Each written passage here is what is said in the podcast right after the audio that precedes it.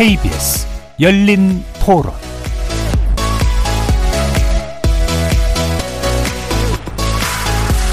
안녕하십니까. KBS 열린 토론 정준희입니다.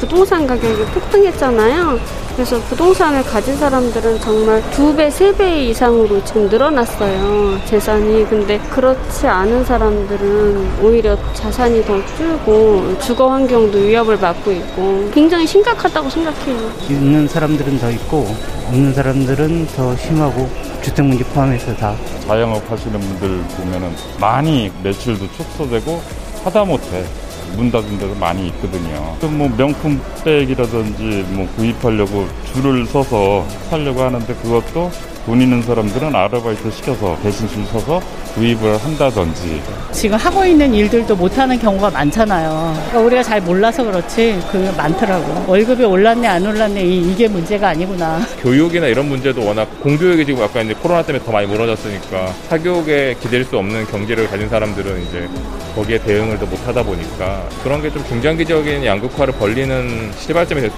되진 않을까라는 생각도 좀 들긴 했던 것 같아요. 거리에서 만나본 시민들의 목소리 어떻게 들으셨습니까? KBS 열린 토론 오늘은 추석 특집 주제인 코로나와 양극화 그 첫 번째 시간으로 코로나19가 불러온 양극화의 특징에 대해서 살펴봅니다. 코로나19의 대유행으로 인해 고용, 소득, 기업 실적 등 여러 분야에 걸쳐서 격차가 벌어지는 이른바 K자 양극화 현상이 심화되고 있습니다. 지난달 19일 통계청이 발표한 2021년 2분기 가계 동향 조사에 따르면 지난 2분기 소득 하위 20%가 96만 6천 원을 벌 때 소득 상위 20%는 그 10배에 가까운 924만 천 원을 벌었다고 조사됐는데요. 양극화, 빈부격차가 훨씬 더 심해진 셈입니다. 국내 기업의 K자형 양극화도 더 뚜렷해졌습니다. 한국경제연구원의 조사에 따르면 상하위 20% 기업 간 매출액과 영업이익 격차가 더 확대됐고 의료와 제약 등 코로나 수혜 업종과 관광과 서비스 등 피해 업종 사이의 실적 차이가 극명하게 나타난 것으로 드러났는데요. 코로나 대유행 시대에 더욱, 더욱 눈에 띄는 이 K자 양극화 문제, 그 특징은 무엇일까요? 코로나 사태가 마무리되면 양극화 현상도 함께 종식될 수 있을까요? 양극화의 후유증을 최소화하려면 어떤 준비가 필요할까요? 관련 내용들 지금부터 두 분의 경제 전문가와 함께 자세히 살펴보겠습니다. KBS 열린 토론은 여러분이 주인공입니다. 문자로 참여하실 분은 9730으로 의견 남겨주십시오. 단문은 50원, 장문은 100원의 정보 이용료가 붙습니다. KBS 모바일 콩, 트위터 계정 KBS 오픈, 그리고 유튜브를 통해서도 무료로 참여하실 수 있습니다. 또 이제 콩에서도 보이는 라디오로 만나실 수 있습니다. 시민 논객 여러분의 뜨거운 참여 기다리겠습니다. KBS 열린 토론 지금부터 출발합니다. 살아 있습니다. 토론이 살아 있습니다. 살아있는 토론, KBS 열린 토론. 토론은 라디오가 진짜입니다. 진짜 토론, KBS 열린 토론.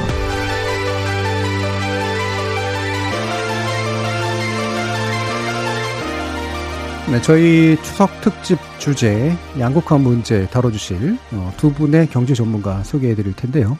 뭐 금융 분야, 재테크 또 기타 경제 관련 정보를 찾아보시는 청취자분들이라면 이 두 분 뭐 저보다도 더 잘 아시라고 생각됩니다. 한국개발연구원 전문연구원 지내셨죠? 박정훈 명지대 특임 교수 나오셨습니다. 안녕하세요. 자, 그리고 매일경제신문 기자 출신이시고요. 경제뉴스 아주 쉽게 풀어주시는 분이기도 합니다. 정철진 경제평론가 함께하셨습니다. 안녕하십니까 정철진입니다.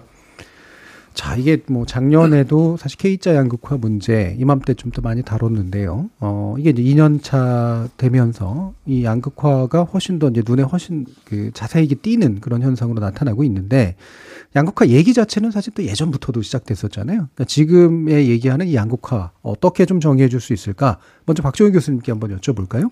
예, 어, 사실 양극화란 단어가 처음 등장한 것은 1980년대 초반 유럽의 경제학자들이 처음 사용한 용어인데요. 그 당시 유럽 경제가 소득계층 상황에서 빈민층과 부유층은 늘어나지만 중산층이 점점 사라지는 현상을 보고 그것을 양극화라고 지칭하면서 시작됐습니다. 예. 그런데 이 양극화라는 현상이요, 어, 그 우리로 따지면 IMF 외환위기라든가 글로벌 금융위기 그리고 이번에 코로나 19와 같이 항상 불황이 있고 난 뒤에 꼭 전개되는 사회 현상이 되면서요. 그래서 이번에 또다시 양극화라는 단어가 이렇게 인구에 회자되고 있는 상황입니다. 예. 양극화는 뭐 중간층의 해체하고 상당히 밀접한 연관성이 있다.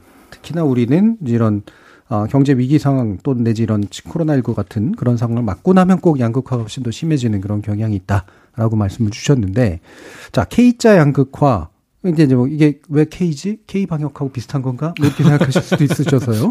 예, 정치적 평론가님 이 부분 말씀 주시죠. 우리가 보통 이제 경제 주기 흐름 같은 거를 파동으로 많이 설명을 네. 하고요. 그 파동이 좀 이해를 편의를 위해 알파벳을 많이 씁니다. 음. 가령 바닥을 치고 갑자기 오르는 걸 V자 반등이다 네. 뭐 이런 얘기를 하고요. 서서히 턴했다가 올라오는 걸 뭐 U자 흐름이라고도 하고 L자 저성장 한 번 확 떨어지고 한동안 옆으로 기는 뭐 L자 이제 이런 알파벳을 많이 쓰게 되는데요. 최근에 가장 언급되는 것은 K자, 음. K자로 양극화인데 K자 흐름이라는 표현이죠. K자 주기 뭐 이렇게도 많이 쓸 수가 있는데 그러니까 한 경제 구조 내에 과거와는 다른 게 뭐냐면 어, 만약에 저성장 흐름이었다면 똑같이 저성장의 모든 뭐 예. 업종이라든가 뭐 경제 주체들이 다 매몰돼 있는 거거든요. 반등을 하면 똑같이 반등을 하고. 근데 이 포스트 코로나, 코로나19 다음 세상에서의 경제 주기의 흐름은 멀리서 바라보면 이게 개선되는 거예요. 네. 네 흐름은 막 음. 나아집니다. 수출도 너무나 잘 되고 그런데 현미경으로 들여다 볼 경우에 우리 K에서 하나 윗선은 위로 끝도 없이 올라가잖아요. 만약 그거를 이제 무한대로 늘린다면 음. 밑에 내려오는 K는 밑으로 그냥 곤두박질 치지 않습니까?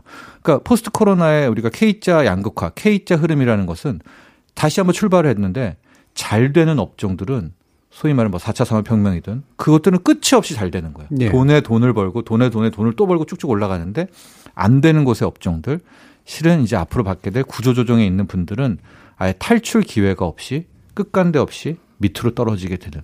네. 그러니까 이게 참 처음 보게 되는 흐름이어서 이 정책 당국다 또 뭐 통화 주체들 통화 정책의 주체들도 이걸 어떻게 할 도리가 없는 겁니다. 뭐 좀 이따 또 얘기는 하겠지만은 과거에 다 힘들었다. 돈 풀면 됩니다. 음. 근데 지금은 돈을 풀었더니 위로 쭉쭉쭉 올라가는 친구들이 다, 다 먹고 올라가 버리고 음. 밑에는 뭐 바다, 뭐, 돈 구경도 못 하는 겁니다. 네. 이렇게 돈이 많다는데 밑으로 이렇게 흐름하는 이 주체들은 돈을 만져보지도 못하고 만져보지도 못하는 것 커녕 빚을 엄청 지게 되고요.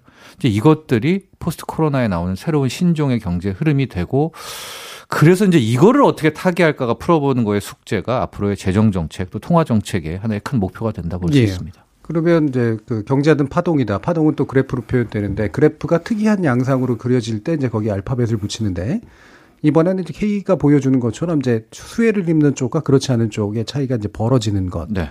결국엔 양극화 그 자체의 의미인 것 같아요. K자 양극화라고 얘기를 하지만 양극화가 그렇게 나타나는 건데 그러면 기존까지는 전체적으로 비슷하게 이제 파동을 탔다는 얘기인데 이게 비슷하게 파동을 타지 않는 주체상의 분리가 나타나고 있다. 결국 이게 핵심일 것 같거든요. 그럼 기존에는 안 나타났었습니까? 아니면 코로나 이후에만 나타나고 있습니까? 예, 기존의 양극화 현상과 이번에 코로나 19 이후 전개되는 양극화 현상은 뚜렷이 좀 차이가 있는 게 있습니다. 네네. 좀 설명을 드리면요. 기존에 흔히 양극화라고 하면 기업 간 또는 개인 간의 양극화 차이만 언급을 했는데요. 이번에 코로나 19로 인해서 전개되는 양극화 흐름은 크게 네 가지 현상으로 네. 저희가 구분할 수 있습니다. 앞서서 여태까지 불황에서 어, 똑같이 전개됐던 현상이 개인 간의 양극화 이번에도 여전히 진행이 되고요. 음. 그다음 두 번째가 이제 특이한 게 업종 간의 양극화입니다. 흔히 말해서 digital transformation이 잘 되어 있던 업종 이런 업종은 오히려 코로나19가 큰 수혜의 환경이 돼 버렸어요. 네. 반면에 전통 산업 같은 경우는 도대체 어디에서 탈출구를 모색해야 될지 모를 정도로 아직까지 지금 활로를 모색하지 못한 상황이 많은 업종이 있고요. 그러다 보니까 업종 간의 양극화가 이번에 전개됐고요. 그다음 세 번째는 국가 간의 양극화 양극화입니다. 네. 사실 IMF 외환위기라든가 글로벌 금융위기라든지 이런 것들은 아니면 남유럽발 재정위기 특정 지역에 아주 핵심적인 위기가 있었고 약간의 다른 지역들은 거기에 파생되는 위기 정도였습니다. 근데 코로나19는 전 세계적으로 동시에 불어닥친 위기였기 때문에 여기에 대해서 지금 다 같이 숙제를 떠안고 있는 상황인데요. 그런데 선진국이라고 분류되는 OECD 국가들 대부분은 이미 백신 보급률이 절대적인 비중에 다다랐고 일부 국가는 오히려 백신이 남아서 버렸던 경우도 있습니다. 관리를 제대로 못해서요. 네. 근데 반면에 신흥 개도국들 같은 경우는 전 국민 중에서 백신 보급률이 아직 1%가 안 되는 국가들도 많고 실질적으로 그 국가의 행정력이 백신을 준다 한들 가가호호 집집마다 또는 지방까지 다 보급할 수 있는 역량이 없는 게 이미 밝혀졌어요. 그럼 그런 국가들은 코로나19로 인한 위기가 탈출되려면 앞으로 몇 년이 더 남았다는 얘기가 되거든요. 네. 그래서 벌써 전 세계적인 경제 성장률의 추이가 방금 말씀드렸던 OECD 국가에 속, 속하는 국가들 을 축으로 한 움직임과 저개발 국가를 중심으로 한 축이 완전히 또 달라지고 있는 거죠. 그러니까 국가 간의 빈부격차도 심화되고 있고요. 세 번째 마지막은 지역 간의 빈부격차입니다. 우리나라도 지금 뭐 이번에도 똑같이 전개되고 있었는데요. IMF 외환위기 글로벌 금융위기 때도 지방에 여러 농공단지라든가 일반 산단 또는 국가 산단에서 근무했던 사람들이 어, 일자리를 잃어버리면 그 동네에서 두 번째 기회를 찾기란 쉽지가 않아요. 예. 왜냐하면 산업단지라는 건 비슷한 업종들이 몰려 있는데 내 업종이 힘들면 옆에 있는 회사도 비슷한 업종이니까 같이 힘들 경우가 많거든요.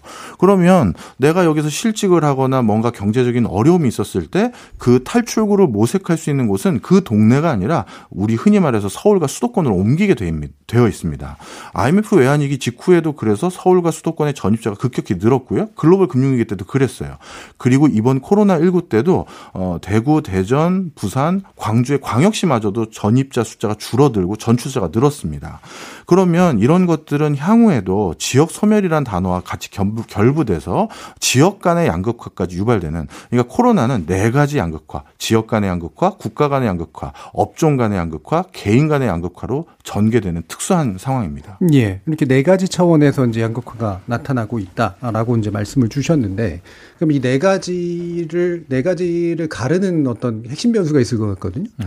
그렇죠? 이를테면은 이제 뭐 어, 국가 간 차이나 이런 것도 백신도 네, 지적을 해주셨고 또 업종 간 차이는 이제 디지털 변환에 대한 대응 능력의 차이 이런 것도 좀 지적을 해주셔서 어떻게 보세요, 정철 변호님? 그러니까 이제 코로나19 다음 포스트 코로나라고 음. 얘기를 표현을 하는데 이제 앞서 사회자께서 이제 K자를 소개했을 때 그것이 양극화다. 음. 잘 되는 쪽이 잘 되고 못 되는 쪽이 못 되는 예. 게 양극화라고 이야기를 하셨는데 제가 현미경으로 좀 들여보면 문법이 예. 패턴이 완전히 다른 것 같아요. 음. 그러니까 대표적으로 이런 거죠. 어떤 업종 아까 양극화 우리 박 교수님께서 얘기를 했는데 코로나 19 때 어떤 현상들이 나오냐면 우리가 좀 알고 있는 아 저 집은 정말 고기 한우 맛집이야. 뭐 이모님들 한 20명씩 쓰고요. 이런 곳들은 다 망했거든요. 오히려 강자라고 했던 곳들. 그럼 어느 쪽은 잘 됐느냐? 딱 아주 작은 평수에서 도시락 배달, 뭐, 뭐 배달 이런 쪽은 뭐 잘 돼도 너무 잘 됐습니다. 네. 네. 뭐 그런 곳들이 뭐 최대 매출을 기록한 곳들도 많이 있었고요. 음.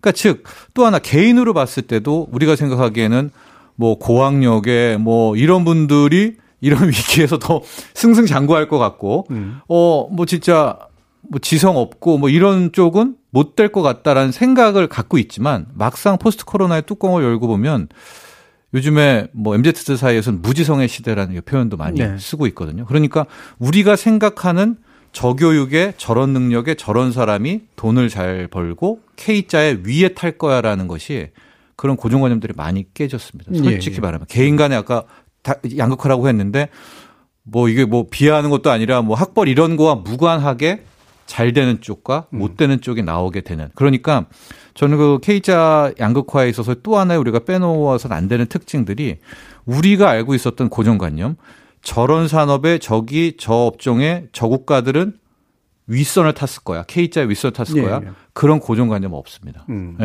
그러니까 위아래를 탄 격이 완전히 소위 말하는 우리가 과거의 문법으로 생각했다가는 큰 코 다치는 예. 그런 상황들이 있어서 이번 K자 양극화에 저는 그것이 또 하나의 특징이다 이렇게 봅니다. 음. 그러면 이 뭔가 이제 동력이 있을 거 아니에요. 네. 그렇죠? 근데 다만 그 동력이 예전의 시각에서 보기에는 굉장히 좀 복잡하거나 아니면 새롭거나 뭐 이런 걸 텐데 어, 이게 포스트 코로나라고, 그 코로나라는 것이 만들어낸 특이한 조건이라고 보세요? 아니면 과거부터 좀 진행되어 왔던 어떤 음. 조건의 연장 또는 폭발 이렇게 보세요? 어, 과거로부터 진행해 왔던 것이 코로나 음. 때문에 가속도가 제대로 붙은 것 같습니다. 네. 좀 설명을 드릴게요. 아주 단순하게 설명을 드리면 제조업은 좀처럼 양극화가 심화되기가 어려운 업종입니다. 네. 어, 이거를 어떻게 설명드리면 쉬우냐면요. 마침 저희가 세 명이잖아요. 저희 세 명이 공장에서 컨베이어 컨베이어 벨트에서 작업하는 근로자라고 가정을 해보겠습니다. 우리 정철진 평론가님은 워낙 손재주가 좋아서 시간당 100개를 만들 수 있는 네. 능력이 있고 음. 우리 교수님 같은 경우는 아직 뭐 입사한 지 얼마 안 돼서 손이 익숙하지 않아서 시간당 하나밖에 못 만들고 네. 저는 뭐 적정한 기술을 가져서 시간당 10개를 만드는 만들 줄 아는 노동자라고 했었을 때 만약에 우리 세 명이 컨베이어 벨트에 나란히 앉아서 평론가님, 교수님 저 이렇게 1차, 2차, 3차 공정을 거쳐서 산출물이 나온다고 하면 자, 이 공정에서는 공장에서는 시간당 몇 개가 생산될까요? 당연히 하나밖에 생산을 못 하죠. 네. 우리 정철진 평론가님이 능력이 좋아서 100개씩 만들어서 교수님께 넘겨줘도 교수님이 중간에서 시간당 하나밖에 못 만드시잖아요. 네, 제가 잘못했습니다. 그리고 그걸 저한테 넘겨주면 예. 제가 10개씩 만들 수 있어도 넘어오는 게 하나밖에 안 되거든요. 네. 그러니까 우리 세 명을 어떻게 앉혀도 시간당 하나 만드는 그 모듈 아니면 그 노동자 거기에서 병목 현상이 생기기 때문에 전체 공장의 아웃풋은 시간당 하나에 귀결돼요. 네. 자, 그러면 시간당 100개, 시간당 10개, 시간당 하나 만들 수 있는 사람의 편차가 있다 하더라도 결국 공장에선 시간당 하나밖에 생산이 안 되는데 어떻게 인건비를 10개, 100개 맞춰주겠습니까? 그래서 우리가 1980년대까지 왜 우리나라 사회의 음. 많은 근로자들이 박봉에 조금 고생하고 비슷비슷한 연봉을 받았던 이유가 그때까지만 하더라도 우리나라 산업 구조에서 제조업이 차지하는 비중이 50% 이상이었거든요. 네. 여공, 공돌이 뭐 이런 소리들 하는 것처럼요. 그런데 본격적으로 양극화가 심화됐던 시점이 1990년대 후반부터인데요. 이때부터는 정보화 사회가 도래되기 시작하면서 서비스업이 차지하는 비중이 60%를 넘게 됐어요. 그리고 제조업의 서비스 업 화라고 해서 제조업이 예전에 내부적으로 처리했던 것을 자꾸 아웃소싱 주면서 서비스업화 시키는 거예요. 네. 그래서 실질적인 서비스업의 비중이 저는 거의 80% 육박한다라고 생각하는 사람입니다. 자, 그런데 서비스업은 어떻게 되느냐? 임금 구조가 아까 말씀드렸던 것처럼 개인의 역량에 맞춰서 거기에 맞춰서 인건비를 줄 수 있는 구조가 서비스 업종이에요. 법률 서비스, 의료 서비스, 교육 서비스, 자기가 스타 강사인지 무명의 강사인지 아니면 오성 저 뭐죠 초인류 대, 대형 로펌의 변호사인지 아니면 개인 변호사인지 이거에 따라서 급여 차이가 있는 거지 않습니까? 이처럼 서비스업이 사회 전반의 비중에서 산업 구조 비중에서 높아지니까 양극화는 자연스럽게 발생을 하는 거죠. 그래서 우리나라와 유사하게 산업 구조가 서비스업화로 고도화되는 모든 국가에서는 비슷한 수위로 뭐 양극화가 전개되긴 해요. 음. 자, 그런데 이번 코로나19 때는 어떤 일이 생겼냐면 거기에다 하나 더 붙여서 모든 서비스 업종의 digitalization, 글로벌화가 가능하게 된 겁니다. 그럼 어떻게 되는 거냐 하면요. 그동안 우리 사회를 지탱해왔던 여러 가지 중요한 fundamental, 최저임금이라든가 52시간 제도라든가 우리 같은 직장인들에게 안락한 그래도 직장 생활을 할 수 있는 기틀이 돼줬던 그런 제도들인데 이게 사실 working하기가 힘들어집니다. 예를 들어서 비대면 환경으로 누군가를 고용할 수 있다라는 건 꼭 국내 사람만 고용하는 게 아니라 해외도 고용할 수가 있는 거거든요. 온라인상이니까요. 그러면 우리나라에서 시간당 최저임금으로 설정한 것보다 더 낮은 국가의 근로자에게 웹 디자인이나 소프트웨어 개발이나 이런 걸 부탁할 수 있는 모듈이 생겼고요. 그걸 이미 많은 우리나라 중견기업, 대기업, 소기업까지도 활용하고 있어요.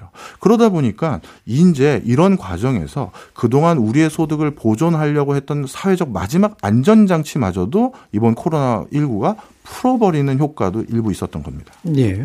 일단은 이제 그 산업 구조의 변동이라고 하는 것이 굉장히 좀 큰 요소였고 네. 그 산업 구조가 대체로 성과 평가가 되게 명확하게 눈에 보이는 그런 산업 구조 위로 위주로 이어지게 되면서 기존에 이제 만들어 놨던 노동의 어떤 기본적인 그 법제라든가 음. 사회적 설계라든가 이런 게 제대로 이제 막 조정해서 배분을 해주기가 굉장히 어려워진 그런 조건, 피해 나갈 수 있는 일들이 되게 많아졌기 때문에, 근데 그런 게 결국은 잘 사는 국가 못 사는 국가 또는 잘, 잘 나가는 업종 그렇지 않은 업종, 개인 간 차이, 지역적 차이 이런 것들을 만들었다. 자 이렇게 이제 그 보고 계세요. 이 부분 어떻게 보세요, 정철 네, 저는 뭐 동의하고 공감하고요. 약간 음. 색다른 시선으로 저는 바라보면 자본의 흉계 뭐 예. 이런 쪽도 저는 생각을 음. 많이 하고 있거든요. 이제 거대 자본이라는 주체가 있는 거예요. 이 자본은 한 치의 오차도 허용하지 않고 자기 뜻대로 어 뭐 메커니즘을 예, 풀어가고 싶어 하는 이제 그런 예. 어떤 큰 거대 자본이라고 하겠습니다. 근데 그 거대 자본이 이렇게 보니까 많은 변수들이 있었는데 그 변수들은 뭐냐? 뭐 앞서서 박정호 교수님도 얘기했지만 특출한 개인이 하나가 딱 등장을 합니다. 정준희 교수가 등장을 하게 되면 통제 밖으로 넘어가게 된다. 네. 어, 그, 그런 것들이 굉장히 좀 거슬렸단 말입니다. 음. 또 어떤 곳에서 기술을 하나 떡하니 내놓으면 그 자본은 나는 돈이 많은데 그 기술 많은 애한테 많이 뺏겨왔다는 거죠. 그래서 저는 이 거대 자본이 많은 시행처가 고민을 끝에 어, 플랫폼이라는 새로운 하나의 형태를 음. 창조해냈다. 그래서 하나의 내가 자본을 들여서 공간을 만들어 놓을 테니까 여기에 특출난 공급자들 다 오고 돈 있는 소비자들 와서 매치메이커를 시켜주는 거예요. 그럼 어찌됐건 변수를 상당히 줄일 수가 있죠. 어, 내 판에 안서 다 노는 거니까. 내 판에서 뛰어난 유튜버, 유튜브를 보겠습니다. 어, 뛰어난 유튜버? 유튜브 안에 들어와야 돼. 유튜브가 있어야 소비자도 오고 어디서 자기가 완벽하게 통제가 되는 건 아니겠습니까? 그래서 이제 최근에 말하는 뭐 K 양극화도 그렇고 왜 이런 어떤 흐름들이 나오고 있느냐에 저는 봤을 때는 어 자본들이 이제 마지막까지 어, 모든 것들을 통제하고 자기가 원하는 애를 스타로 만들고 아, 자기가 원하는 메시지를 주고 싶고 어떤 이런 차원에서 어, 세상을 한번 조율한 것이 아니냐라는 예. 색다른 시선으로 말씀을 드렸는데 어, 저는 그런 쪽도 많이 고민을 하고 있고요. 제가 앞서 이제 무지성의 시대 뭐 이런 얘기를 좀 드렸던 게 어, 뭐 이게 뭐 당연하다고 생각하겠지만 어떤 뭐 부동산 관련한 제가 아는 지인이요. 뭐 이분 뭐 다 아는 전문가고 뭐 진짜 공들여서 이 부동산 관련 유튜브를 만듭니다. 뭐 한 30분짜리, 45분짜리 막 완벽해요. 근데 뭐 조회수 보면은 뭐 180회, 뭐 200회 뭐 이 정도인데 그 얘기 뭐 제가 제가 뭐 같이 판단할 수 없지만은 어 이건 뭐지 하는 정도가 뭐 20만에 30만에 나오고 네. 칭송받게 되는. 그러니까 뭐 여러 가지 요인이 있겠죠. 그게 대중에 원할 수도 있지만 저는 그런 것들의 흐름을 구글 유튜버라는 하나의 플랫폼에 대한 자본들이 이제 컨트롤하게 되는 것이 아닌가 보여지고 있고요. 포스트 코로나에서는 더 자본이 원하는 방향 여기서 해야 되면 우리가 다 딸려가게 되고 우리가 지금까지는 뭐 자본가와 뭐 뭐죠 사용자와 노동자 정규직 비정규직 이런 구조는 완전히 이제 곧 몇 년 내로 끝내고 플랫폼 안에서 다 소위 말하는 공급자와 소비자가 종속되는 그런 모습들이 나오지 않을까 또 그런 예. 생각도 해봤습니다. 뭐 흥미로운 어. 시각이라고 지금 말씀을 주셨습니다만 자본이라는 건 결국 이윤율 쫓아가는 거잖아요. 네. 그래서 전 세계를 쫙 봤을 땐 이윤이 상대적으로 높게 나오는 것에 이제 몰리게 되고 그게 경쟁력을 갖게 되고 그러다가 비슷해지면은 이윤율이 또 평쭉 비슷해지다가 또 새로운 이윤율 주는 데는 또 옮겨가게 되고 보통은 이제 이런 식의 이제 구조로 보는데 거의 끝단계까지 왔다고 지금 그러니까 예. 제가 배달 앱으로 짧게 설명해 드리면 과거에는 정말 장인 맛집이 있었어요. 그럼 예. 자본이 어떤 형태였냐? 그 장인 밑에 들어갑니다. 그래서 예. 내가 여기 지금 10억 있으니까 태우고 싶다. 집은 2%만 달라. 그럼 뭐 싫습니다. 막 또 뭐 이런 음. 형태였잖아요. 그러니까 그게 너무나 이제 짜증나고 싫으니까 딱 배달 앱을 놓고 장인 너네 들어와서 주문 내가 전하는 콜만 받아. 그럼 완벽하게 그 맛집 장인도 장악할 수가 있게 된 것 아니겠습니까? 그래서 예. 저는 그런 어떤 마지막 단계로 오지 않았는가 음. 그렇게 보고 있습니다. 그러면 이제 플랫폼 아직은 이제 플랫폼이 모든 걸 다 장악하고 있는 건 아니니까 네, 네, 어떻게 그렇죠. 보세요? 네. 예, 플랫폼을 참 저도 음과 양을 동시에 음. 보고 있습니다. 어떻게 보면 음의 방향은 벌써 네. 우리 정철진 평론가님께서 얘기해 주셨으니까 저는 약간 이제 균형을 잡는다는 음. 의미에서 양쪽을 또 한번 얘기를 해볼게요. 제가 우리 지금 우리 동시대를 살아가고 있는 현상을 설명하는 여러 가지 자, 자주 쓰는 용어 중에 하나가 아, 의뢰 전성 시대다라는 표현 도 써요. 예. 그게 무슨 소리냐? 아직까지 무슨 소리냐? 의뢰 전성시대라니 교수님 이렇게 음. 얘기하실 수도 있는데 저는 그렇게 생각하지 않습니다. 예전에 예를 들어서 저 같은 공부하는 사람이 아니면 우리 정철진 평론가님 같은 경제 해박하신 분들께서 음. 자기 의견을 피력하고 자기 견해를 말을 하려면 우리 공중파 3사 정도 말고는 채널이 없었었어요. 예. 아니면 내가 누군가가 나를 모함하거나 나를 음해하려고 했었을 때 저 그런 사람 아닙니다라고 항변을 하고 싶어도 그런 매체에서 저를 안 받아주면 보도에 안 실어주면 알릴 방법이 없었어요. 근데 지금은 어떻게 됐느냐? 아무리 한 개인이라 하더라도 본인이 어떤 이유든 간에 다양한 형태로 파급 효과를 일으킬 수 있는 경로들이 너무나도 많아졌습니다. 그래서 을의 전성 시대라고 제가 부르는 게 그거고요. 두 번째는 예전에 소상공인들이 전국적으로 내 물건을 판매한다? 이거는 불가능했어요. 왜? 라디오 광고나 TV 광고가 너무나도 비싸거든요. 근데 지금은 live commerce나 유튜브나 페이스북을 통해서 내가 괜찮다라는 입소문만 제대로 내기만 하면 전국적으로 내 물건이 팔리기 시작하고요. 그래서 완판 행 행진이 이뤄, 이루어지죠. 그래서 저는 물론 글로, 어, 플랫폼 기업의 수수료 부분 이건 좀 다른 문제고요. 예. 이건 좀 다른 문제고 적어도 플랫폼이 도입돼서 내 나를 알릴 수 있는 많은 채널이 생긴 것은 이건 함부로 이제 을을 상대하기 어려워진 을의 전성 시대를 열었던 이유가 하나 있고요. 이것 때문에 어떤 일이 생겼냐면 을들 중에서 두각을 나타내는 을들이 위너 테이크스 오를 해버린 거예요. 예. 시장을 전부 가져가 버린 거죠. 그러다 보니까 을들 사이에 또 빈 부격차가 그것 때문에 또 생기는 거고 그리고 또 한 가지는 플랫폼 때문에 같은 현상에 대해서 우리가 인식률이 높아졌어요. 무슨 얘기냐? 코로나19 때도 상당 부분 양극화는 심화되고 있었었습니다. 그리고 90년대도 아니면 80년대도 우리가 보진 못했지만 알지는 못했지만 상대적인 상대 아, 상대적으로 사회 고위층들은 아니면 부자들은 어, 나름대로 프리미엄 어떤 시장에서 살고 있었겠죠. 근데 우리가 그걸 직접 보지 못하니까 인지하지 못했던 거예요. 근데 지금은 정말 다양한 매체에서 그들이 어떻게 사는지, 나는 어떤 상황인지 비교 대조가 확연히 되다 보니까 같은 양극화가 있다 하더라도 플랫폼 때문에 인식 자체가 높아지니까 이게 사회 문제로 더욱더 불거지는 거죠. 예.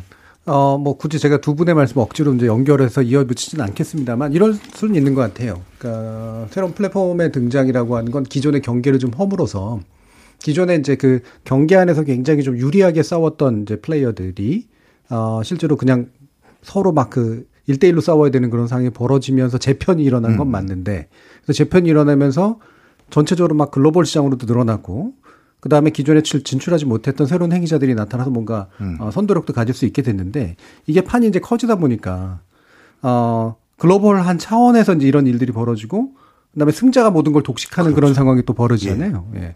그러니까 아까 이제 박종 교수님께서 지적해 주셨던 어, 개별 민족국가 단위나 정부 단위나 이런 데서 나름대로 자신의 그 생태계 안에서 좀 이렇게 조절하고 조율하려고 했던 것들이 잘 안 먹히는 현상. 음. 그리고 전 세계적으로 이제 플랫폼 자본들이 이제 이 부분에 있어서 상당한 것들을 가져가는 현상 이런 것들이 좀 일정하게 일어나지 않고 있는가 일어나고 있지 않은가 이런 식의 생각은 드는데 그러면 뭐 구체로 정부가 어떻게 해야 되냐 미부분 좀 뒤에서 좀 치고요 상황에 대한 좀 더 이야기들을 좀 필요할 것 같아요. 자 일단 소득의 양극화가 일어나고 있으면 소비의 양극화도 일어나고 있다. 이제 이렇게 볼 텐데 어, 각자 이제 하나씩 좀 찍어주셔야 될 것 같습니다. 소비 소득의 양극화의 핵심적인 측면, 소비의 양극화의 핵심적인 측면. 일단 박정훈 교수님부터 말씀해 주실까요? 예, 소득의 양극화는 앞서서 말씀드렸듯이 어떤 제품이 좋다라는 평판이 한번 형성되면 거기에 어떤 이제 신앙과 같은 힘이 생깁니다. 예. 이걸 학계에서는 에코챔버 효과라고 불러요. 좀 설명드리면 이게 사실 정치적으로도 좀 안 좋게 작용하는 부분이 있는데 설명을 드리겠습니다. 예를 들어서 내 견해가 알고리즘 때문에 더 공고해지는 거예요. 내가 어떤 유튜브 영상을 즐겨 보기 시작하잖아요. 그러면 그것과 비슷한 성향의 유튜버 영상들만 나에게 추천을 해줍니다. 아니면 내가 어떤 유튜브 채널이나 아니면 어떤 물건을 좋아하면 그 물건과 계속 연이어서 내가 후속 소비를 할 수 있는 것들을 저에게 계속 추천해줘요. 그러면 저의 소비 패턴이나 아니면 가치 판단은 그쪽으로 편향될 수밖에 없거든요. 그게 한번 어느 정도 규모로 대세가 이루어지면 그것에 의해서 수혜를 받는 어떤 특정 대상이 생기겠죠. 뭐 우리 흔히 말 말하는 어, 셀럽의 유튜버라든가 아니면 소상공인인데 항상 잘 나가는 뭐 소상공인이라든가 이게 한번 형성이 되고 나면 아무리 그 옆에 새로운 뭔가 어, 소득을 창출할 수 있는 아이디어와 신제품을 가지고 나온다 한들에도 이 알고리즘을 뛰어넘을 수가 없는 거예요. 그러다 보니 소득, 소득 양극화를 고착화시키는 가장 주범 중의 하나가 또 플랫폼의 알고리즘. 저는 그렇게 음. 보고 있습니다. 예. 이게 이제 과거에는 소득이라고 하는 게 되도록이면 국가가 좀 맞춰주려고도 물론 노력했고 뭐 노조가 이제 또 힘써가 집단 교섭도 하고 그래서 대충 프라임 피라미드였잖아요. 그러니까 돈 많이 버는 사람은 조금 그 다음에 중간층이 적당히 돈 적게 받는 사람이 약간 더 넓게. 근데 이 부분이 이제 완전히 급격한 이제 피라미드가 돼서 아주 소수가 엄청나게 많은 돈을 버는. 저는 이렇게 예. 표현해요. 예. 압핀을 거꾸로 놓은 구조. 예, 예, 예. 그러니까 밑은 평평하고 한 음. 사람이 그냥 top에 있는. 예. 그렇죠. 예. 이게 이제 신자유주의 시대 때부터 나타나기 시작했는데 지금 플랫폼과 함께 이제 확 이제 커져가고 있는 현상일 텐데 이 부분 소비의 측면하고 또 어떻게 연결? 모양은 거의 비슷한 것 같습니다. 예. 예 그런 형태가 음. 뭐 맨 꼭대기와 맨 밑에가 남아 있는. 음. 그러니까 밑에를 바라보면 어떤 플랫폼의 장점이라도 볼 수가 있겠죠. 요즘은 정말 유통 마진을 다 빼버렸기 때문에 그러니까 우리가 요즘 live commerce 얘기 많이 하잖아요. 예. TV 홈쇼핑도 뭐 싸다 싸다 싸다 하는데 live commerce는 TV 홈쇼핑에서의 loss 비용도 다 뺍니다. 음. 그냥 하나 떡 하나 놓고 뭐 진짜 아이폰 갤럭시로 그냥 사진 찍었는데도 거기에 뭐 3천 명, 4천 명, 5천 명이 뚝딱 사갑니다. 왜냐 가격이 엄청 싸게 되거든요. 예. 같은 물품에. 그러니까 저도 이제 어 연배에 걸맞지 않게 live commerce를 오히려 많이 삽니다. 예. TV 예. 홈쇼핑보다는. 예. 그러니까 이 저가 쪽은 다 가져가는데 어떤 문제가 있냐. 압정 끝에 있는 가령 슈퍼카. 장인들이 차 한 대 만드는데 뭐 거의 7개월, 8개월 걸리는 네, 슈퍼카라든가.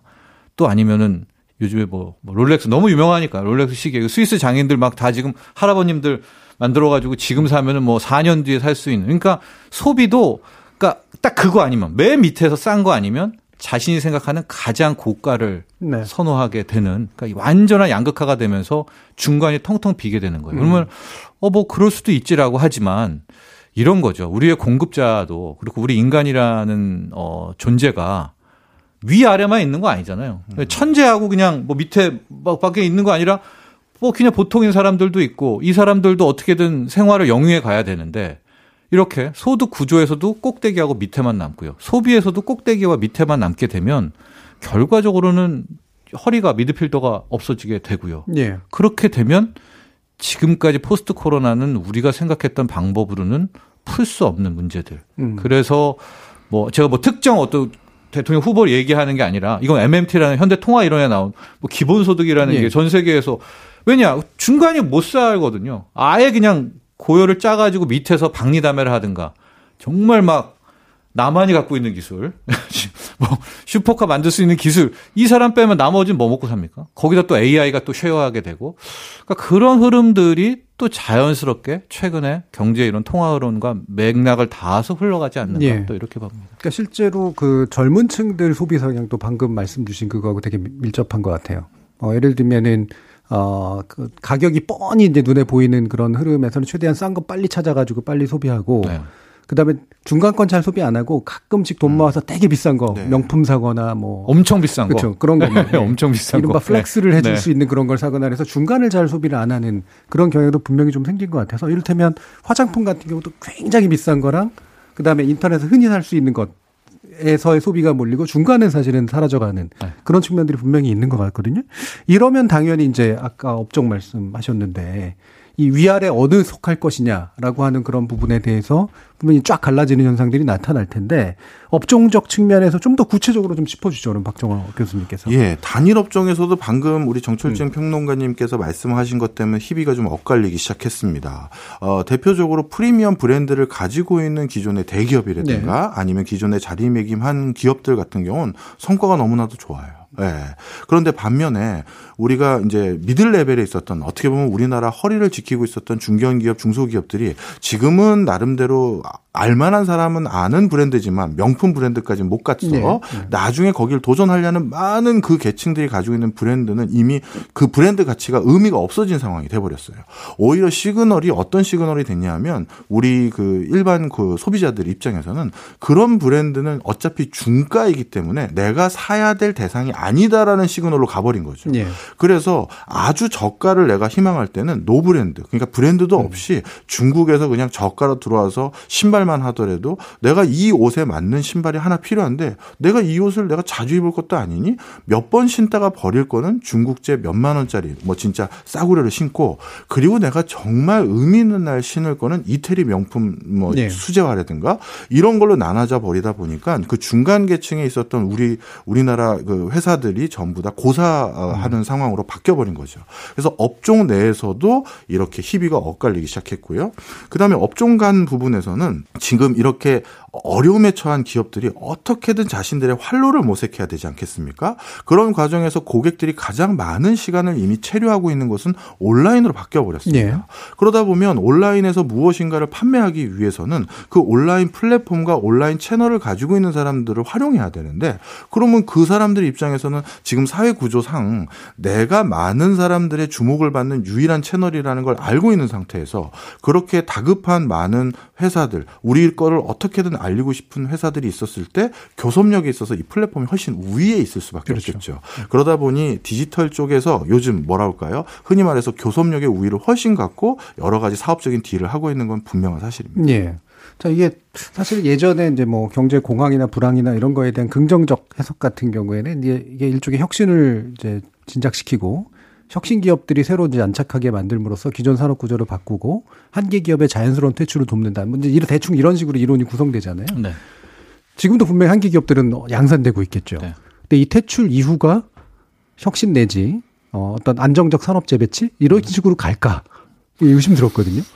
제가 이제 또 추석에 네. 너무 좀 어두운 이야기를 하나 좀 그런 생각도 좀 드는데 저는 이번에 만약에 구조조정이 온다면 예, 예. 그 구조조정은 굉장히 클 거라고 보고 음. 있거든요. 그러니까 이미 우리나라 한계 기업들 뭐 얘기, 우리뿐만이 아닙니다. 세계 한계 기업들. 그러니까. 보통 한계 기업이라는 것은 이자 보상별 뭐 써가지고 음. 뭐 대출 이자 있을 거 아닙니까? 자기가 번 돈으로 적어도 이자는 갚아야 되잖아요. 이윤을 못 남기더라도. 근데 그 이자조차도 지금 갚지 못한 기업들이 40%입니다. 근데 이게 우리가 뭐 많은 편도 아니고 전 세계가 다 이만큼 돼요. 근데 근데 왜 안 망해? 그랬는데 이자율이 엄청 싸잖아요. 네. 그러니까 근근히 버티고 또 하나 돈을 잘 꽂았습니다. 음. 그래서 그 돈으로 여기까지 지금 다 왔어요. 그러니까 2008년 세계 금융위기 터지고 2009년에 양적화라는 거 진짜 뭐 듣도 보도 못한 그거 계속 뿌리는 게 지금 11년간 뿌린 거거든요. 그리고 중간에 한번 그만할게 하다가 더하고 더하고 해서 여기까지 와서 뭐 지금도 안 하겠다라고 하는데 미국에서는 근데 어 저는 아마 곧 인플레이션이 확인이 되면 이번만큼은 넘기지 못할 거고 그렇게 되면 이제 소위 말하는 결단의 순간이 오겠죠. 네. 돈을 점점 줄이게 되는. 음. 그럴 경우에 다가오는 이제 구조조정이 있을 텐데 보통은 그게 건전한 구조조정이라고 하잖아요. 건전한 구조조정은 뭐냐? 그 사업이 끝나면 비슷한 그렇죠. 류로 다시 갔을 때 구조조정인데 만약에 요번에 구조조정이 되잖아요. 그럼 저는 완전히 next level. 4차 산업혁명으로 완전히 넘어가게 돼버리는 음. 차도 이제 이 내연기관 차가 아니라 새로운 전기차 시대라는 완전히 단절의 시대가 와버리게 된다고 보거든요. 예. 그렇게 될 경우에는 어 이거 뭐 그때 그 충격 타격은 상상할 수도 없지 않을까. 그렇죠. 네, 그런 네. 공포감이 있습니다. 예, 박정우 교수님. 예, 저도 예. 비슷한 견해입니다. 예. 사실 어 이번이 정말 또 특이한 현상 중에 하나가요. 아까 양극화도 특이한 현상으로 전개된다 말씀을 드렸는데 구조조정도 좀 특이합니다. IMF 외환위기, 글로벌 금융위기. 우리가 그때를 추억한 것은 뭔가 큰 기업의 뭐, 뭐, 파산, 청산, 뭐 이런 것들을 기억하잖아요. 네. 자, 지금 코로나19 그런 거 없었습니다. 무슨 얘기냐? 아직까지 구조조정이 일어나지 않은 불황이 코로나19예요. 왜? 이거는 기업의 잘못이 아니었거든요. 네. 예전에는 IMF 외환위기나 글로벌 위, 기 때는 누, 어떤 기업의 탐욕이나 잘못함으로 인해서 파생된 거기 때문에 그거에 대해서 단죄를 할 수가 있었어요. 근데 지금은 갑자기 천재지변 아니겠습니까? 이건 내 잘못이 아닌 거예요. 내가 좀 사업 성과가 안 좋았는지 모르겠지만 그래도 이건 내 잘못은 아닌 거죠. 그래서 많은 국가들이 이 코로나19로 어려워진 국가를 아, 기업들을 일단은 살려주고 있어요. 대표적으로 독일은 국영 항공사 루프 루프트한자를 그냥 국영화 시킨다든가 네. 이런 식으로 어떻게든 다 살려줘 놨죠. 자, 그런데 코로나19가 드디어 어느 순간인가 일단락이 되던 아니면 with 코로나로 전환이 되는 순간 이제 그런 기업들의 개별적인 지원, 무차별한 지원을 해줄 수 있는 명분은 없어져 버립니다. 그렇죠. 그러면 그동안 어떻게 보면 수혈을 받아서 살았던 기업들이 드디어 어떻게 보면 불황이 끝날 쯤에 이제 본격적인 구조조정에 직면하게 되는 것이거든요. 음. 저는 그래서 이게 with 코로나라고 할지 post 코로나라고 해야 될지 그건 뭐 제가 방역 전문가라서 아, 니기 때문에 잘 네. 모르겠습니다만 그쯤 되었을 때 이제 구조조정이 시작될 것이고 음. 그때 경제를 아까 정철진 위원님처럼 똑같이 전 되게 크게 걱정하는 편입니다. 네. 그 상당히 그 추석 전에 말하기 참 그런. 그러니까요. 아니 누가 특집을 네. 이걸로 잡은 거예요. 어두운데요. 풍성한 예, 한가위가 아니라. 풍성해야 되는데. 그러니까요. 예. 예, 이게 참 고민하는 한가위인 것 같은데. 네. 그 이런 양극화 현상들을 얘기해 주셨습니다만 이게 참 워낙 진행되는 양식을 보면 결국엔 누가 이기고 누가 질 것이다 대충 짐작은 가긴 하지만 그 어떤 결과는 굉장히 혹독할 것이다로 네. 결국은 이제 이어지는데 국가 간 차이가 있다고 해도 국가 안에서도 지역 차이가 굉장히 심하잖아요. 결국엔 보면은 특정 국가 안에 특정 지역이 특정 업종과 함께해서 특정 개인들과 굉장히 커가고 나머지는 굉장히 줄어들고 이런 식의 현상들이 나타날 것 같은데 뭐 지역 소멸 내지 국가 안에서도 굉장히 큰 격차들이 생겨나는 것들. 그럼 이거는 어느 정도 현상으로 좀 진행될 거라고 판단을 하세요? 저는 일단 전박이적이라고는 보고 있거든요. 네. 그러니까 뭐 선진국이라고 해도 피어갈 수는 그렇죠. 없는 네, 예. 그런 전박이적인 타격이라고는 보고 있는데 어쨌든 저희가 이제 양극화라는 이슈가 나왔기 예. 때문에 어, 지역 간의 양극화 이슈도 함께 좀 달아보면은 지역 소멸인 거죠. 지역 예, 소멸. 예. 그러니까 우리나라의 지역 소멸 뭐 위험도 그 지역 소멸 위험도가 높은 뭐 도시들 해가지고 위험 지역을 매번 선정을 하게 되는데요. 월별로 지금 한 40%가 앞으로 지역 소멸이 위험된다, 걱정된다라는 네. 것들이 됐고, 그러니까 이제 왜 이런 현상이 나오느냐? 다 수도권으로, 네, 서울 수도권으로 가게 됩니다. 또 왜 이곳으로 가느냐? 거기에 돈 벌 기회가 네. 있기 때문에 이런 현상들이 나오고 있어서 앞서 우리가 이제 국가 간 양극화, 뭐 소득 양극화, 소비 양극화, 지역 간의 양극화도 이제 함께 진행 중인 것이고 이것이 어떤 마지막 극점을 향해 이제 가고 있는 것이 아닌가 이렇게 음, 봅니다. 예. 네. 아 이것을 어떻게 해결할 것인가 아마 뒤에서 좀 더 2부에서 어, 해결이 가능할지 모르겠습니다만 여러 가지 힌트들을 좀 잡아보려고 하는데요. 일부 마치기 전에 이 부분에 대한 견해 한 번씩 들어볼게요. 재난지원금 음, 이번에 이제 추석 전에 어떻게든 해가지고 줄게 주려고 지금 88% 대상으로 이제 아, 진행은 됐는데요. 확실히 이제 음식점들 지난 주말에 보니까 좀 북적북적 되는 것 네. 같긴 해요. 근데 이제 우리가 다른 나라들하고는 달리 사실 이 집행 규모는 굉장히 좀 작은 편이어서 기업들뿐만 아니라 일반 개인들 대상으로도요. 이게 어느 정도 좀 도움이 될지 이른바 엄발의 오줌누기라 그러는데 그거라도 될지 안 될지 여러분들 판단 한번 좀 들어보고 싶어요. 박정우 교수님 어떠십니까? 예, 아, 참 이 코로나 19가 사실 전국적으로 이렇게 확산만 되지 않으면 저의 견해는 뭐 여러 방송에서 저도 말씀드렸지만 음. 우리나라에서 이번 기회에 한번 그걸 꼭 바꿔보는 계기가 됐었으면 좋겠었다고 네. 생각했었거든요. 뭐냐면 항상 우리나라는 국가를 위해서 헌신했던 분들이 그 헌신한 내용만큼 보상을 한 번도 제대로 받은 적이 없거든요. 음. 독립운동을 하든 뭘 하든.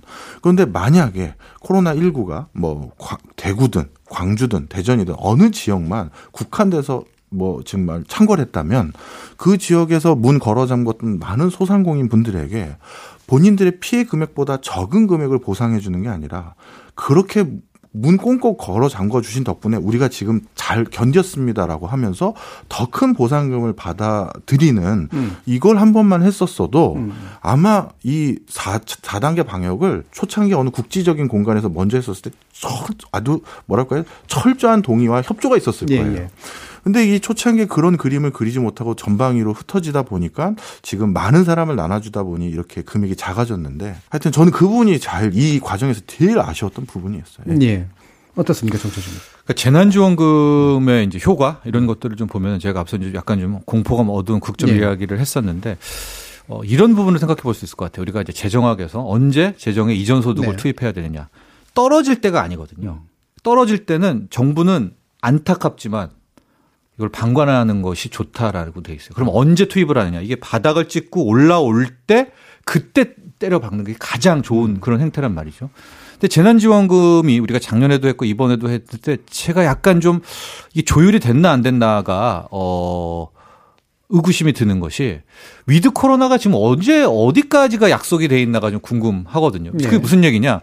이게 지금 재난지원금이 연말까지 써야 되는 거 아니겠습니까? 그럼 이 재정에 이 투입된 11조가 가장 큰 효과를 발휘하려면 이게 with 코로나로 풀려서 사람들이 거리로 나오고 소위 말하는 경기가 치고 올라갈 때 이게 투입돼야지 이게 불 붙는 거거든요. 이게 불을 붙이지 못하면 무슨 효과가 있느냐? 소득 대체 효과가 나옵니다. 즉 네. 100만 원 받았으면은 100만 원만 딱 쓰고 나머지 100만 원을 keep하는 그런 구조거든요. 우리가 지금 원하는 건 100만 원 쓰고 플러스 한 60만 원 더 쓰는 걸 원하는 그런 대목이어서 어, 정은경 청장도 약간의 이제 with 코로나 이런 거 얘기들을 해서 이게 저는 베스트 효과가 나오려면 그러니까 경기 부양 차원에서만 본다면 어, 빨리 그 with 코로나와 함께 이게 같은 구조로 타고 가야지 그거 없이 사회적 거리두기는 이렇게 강하게 계속 가면서 어, 여기 11조가 풀리면 이건 전형적인 소득 음. 대체 효과로 음. 끝날 수밖에 없다라는 네. 점, 네, 그런 점 말씀드리고 네. 싶습니다. 두 분다 네. 공통적으로 적혀진 게 어정쩡함인 것 같아요. 이게 두 가지 성격이 동시에 다 있는데 기본적으로 협조해준 분들에 대한 또는 피해를 입은 분들에 대한 입은 분들에 대한 보상 내지 보전 조치 같은 게 좀 있고 또 한편에서는 소비 진작을 기대하는 어떤 측면들도 있는데 이게 늘 어정쩡하게 좀 얽히면서 시기를 판단하는 문제, 규모나 대상을 판단하는 문제가 아, 명확하지 못했던 측면들이 좀 있는 것 같습니다. 자, 지금 현재 어, 우리 양극화가 어떤 식의 의미를 갖고 있는가 코로나19와 함께 좀 살펴보고 있는데요. 이어지는 2부에서는 그 내용들 좀 더 깊이 들어가 보면서 어떻게 이 미래를 전망해야 될지 이야기 나눠보도록 하겠습니다. 여러분은 KBS 열린 토론과 함께하고 계십니다.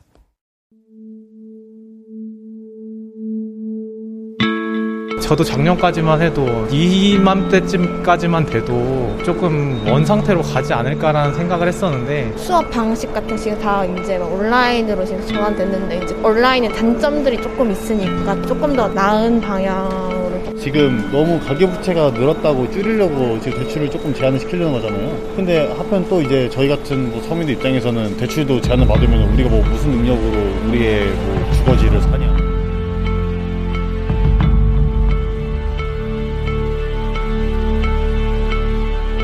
코로나 시대가 낳은 지금껏 우리가 경험하지 못했던 양극화. 우리는 이 파도를 넘을 준비가 돼 있을까요? 여러분은 지금 KBS 열린 토론 추석 특집 3부작 코로나와 양극화를 듣고 계십니다.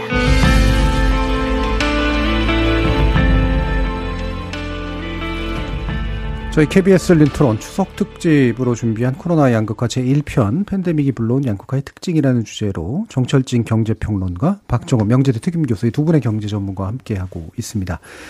자, 이게 참 어떻게, 어떤 방향으로 변화하고 있는가라는 부분, 이제 얘기 나눠야 되는데, 어, 결국 구조 변동이라고 얘기할 수밖에 없잖아요? 네. 그러면 장기 변동에 이제 결국 해당하는 걸 텐데, 어, 어느 정도까지의 파급 효과를 갖는 어느 정도의 구조 변화라고 판단을 하십니까? 정철, 정철 평론가 저는 뭐, 대격변, 뭐 음. 대혁신, 뭐 혁신이라는 표현도 그렇지만 완전히 다른 세상이 음. 펼쳐질 거라고 저는 보고 있고요. 4차 산업혁명이라는 거를 말 그대로만 얘기하면 100% 디지털이거든요. 예. 그러니까 지금 우리가 살고 있는 것도 잘 보면 아날로그가 꽤 많습니다. 근데 이제 아날로그가 단 하나의 아날로그도 없는 세상이 되는 거예요. 저기 이제 문 같은 것도 이제 가서 열지 않죠. 그냥 말로 음. 문이야 뭐 열어라 열리고 닫혀라 닫혀라 완전히 이제 그런 100% 세상으로 가고 있기 때문에 아마 지금과는 완전히 다른 어 그런 흐름이 있고 실은 그 방향으로 우리가 안 가려고 했던 건 아니에요. 네. 시속 한 50km 정도로 가고 있었는데 코로나 19라는 이게 이쪽 혁명에서 이 형태로 흐름을 보면은 그걸 한 200km로 그러니까 아예 우리를 낭떠러지 밑으로 떨어뜨려 가지고 코로나 19 이전 2019년 12월 30일로 절대 못 돌아가게 우리를 그냥 낭떠러지를 밀어 버렸던 그런 측면이 있기 때문에 뭐 지금부터 저는 뭐 제 아이들한테도 얘기하지만은 돌아갈 수는 없는 네. 그런 상황이 됐고 그럼 결과적으로 새로운 문법에 따라서 우리가 오늘 얘기하는 이 양극화가 벌어지는 요 단계, 이 과도 기간 7년 정도가 이제 이어지게 될 거다 이렇게 바라보고 있고요. 제가 좀 약간 좀 싫었던 거, 어, 좀 우려했던 거는 코로나 19를 핑계로 해서 쏟아부었던 돈입니다. 네. 네. 이 돈은 실은 어, 이 돈 때문에 더 많은 왜곡들이 나올 거라고 보고 있는데, 가령 부동산만 봐도 2019년까지도 많이 올랐지만, 그 이후에 코로나19로 인해서 어쩔 수 없이 큰 돈을 우리가 쏟아, 전 세계가 쏟아 부었잖아요. 근데 그 돈은 실물 경제로 거의 안 갔고요. 네. 거의 자산 가격에 다 파킹이 됐거든요. 음. 뭐, 부동산이랑 양동이 어마어마하게 갔고요. 주식이라는 것에 또 어마어마하게 갔고. 그러니까 돈 담을 데가 없으니까 코인이라는 거에도 또 왕창 담겨져 있는 근데 그게 뭐가 문제냐면 그걸 바라보고 이제 뛰어든 분들도 있을 것 아니겠습니까? 그러니까 그때 그 이제 돈들이 채워져 있는데 우리가 계속해서 이제 with 코로나 뭐 이런 얘기를 다시 실생활로 돌아오게 된 순간부터는 이제 돈을 더 이상 공급하지 않을 거 아닙니까? 예. 그러면은 양동이를 깨야 되겠죠. 돈은 필요하니까. 그 양동이를 이제 하나씩 깰 때 이제 큰 경제 쇼크, 위기가 온다고 보고 음. 그 위기를 겪으면서 우리는 점점 아날로그는 완전히 없어지는 새로운 세상, 뭐 100% 디지털로 가게 되고 완전히 뭐 home economy, 집에서 모든 것들을 다 처리하게 되는 뭐 재택근무라든가 이제 뭐 그런 게 그 시점과 함께 변화가 오지 않을까. 이렇게 생각하시면 될 것 같아요. 인터넷 시대가 언제 대중화가 됐느냐. 초반에는 엄청나게 버블을 땡겼죠. 예, 99년, 2000년에 닷컴 버블이 오고 그게 무너지고 나서 한 1, 2년 뒤부터 인터넷 세상이 완전히 적응이 되는 거거든요. 네. 그래서 저는 이제 완벽한 우리의 뭐 이런 후, 뭐 재택근무, 뭐 원격 진료 뭐 이런 부분들은 한 번에 파국 이후에 본격화된다. 뭐 큰 전망은 이렇게 하고 있습니다. 예. 그러면 음 이를테면 뭐 돈이 어디로 때려 버졌느냐라는 말도 이제 하셨습니다만 결국 이게 다 이게 재배치가 이제 일어나게 될 텐데. 네, 그렇죠. 이 재배치가 이제 기존에 예상하던 방법 것 이상의 어떤 복원은 거의 없을 것 같고 이제 완전히 새로운 방식으로 이제 아 배치가 될 것 같다라는 네. 말씀이신데 그러면 이제 왜 그런 거 있잖아요. 이게 좀 야 그래도 좀만 버티면 예를 들어 여행사 하시는 분들부터 그랬고 항공사 쪽 같은 경우도 그랬고 좀 버티면 이건 힘들더라도 살려놓으면 나중에 이제 왜 어, 보복 소비 같은 게 되면은 예전에 있던 것도 그래도 벌충까지는 할 수 있지 않을까라는 생각을 하셨던 분들도 있을 거란 말이에요. 어떻게 보세요? 예.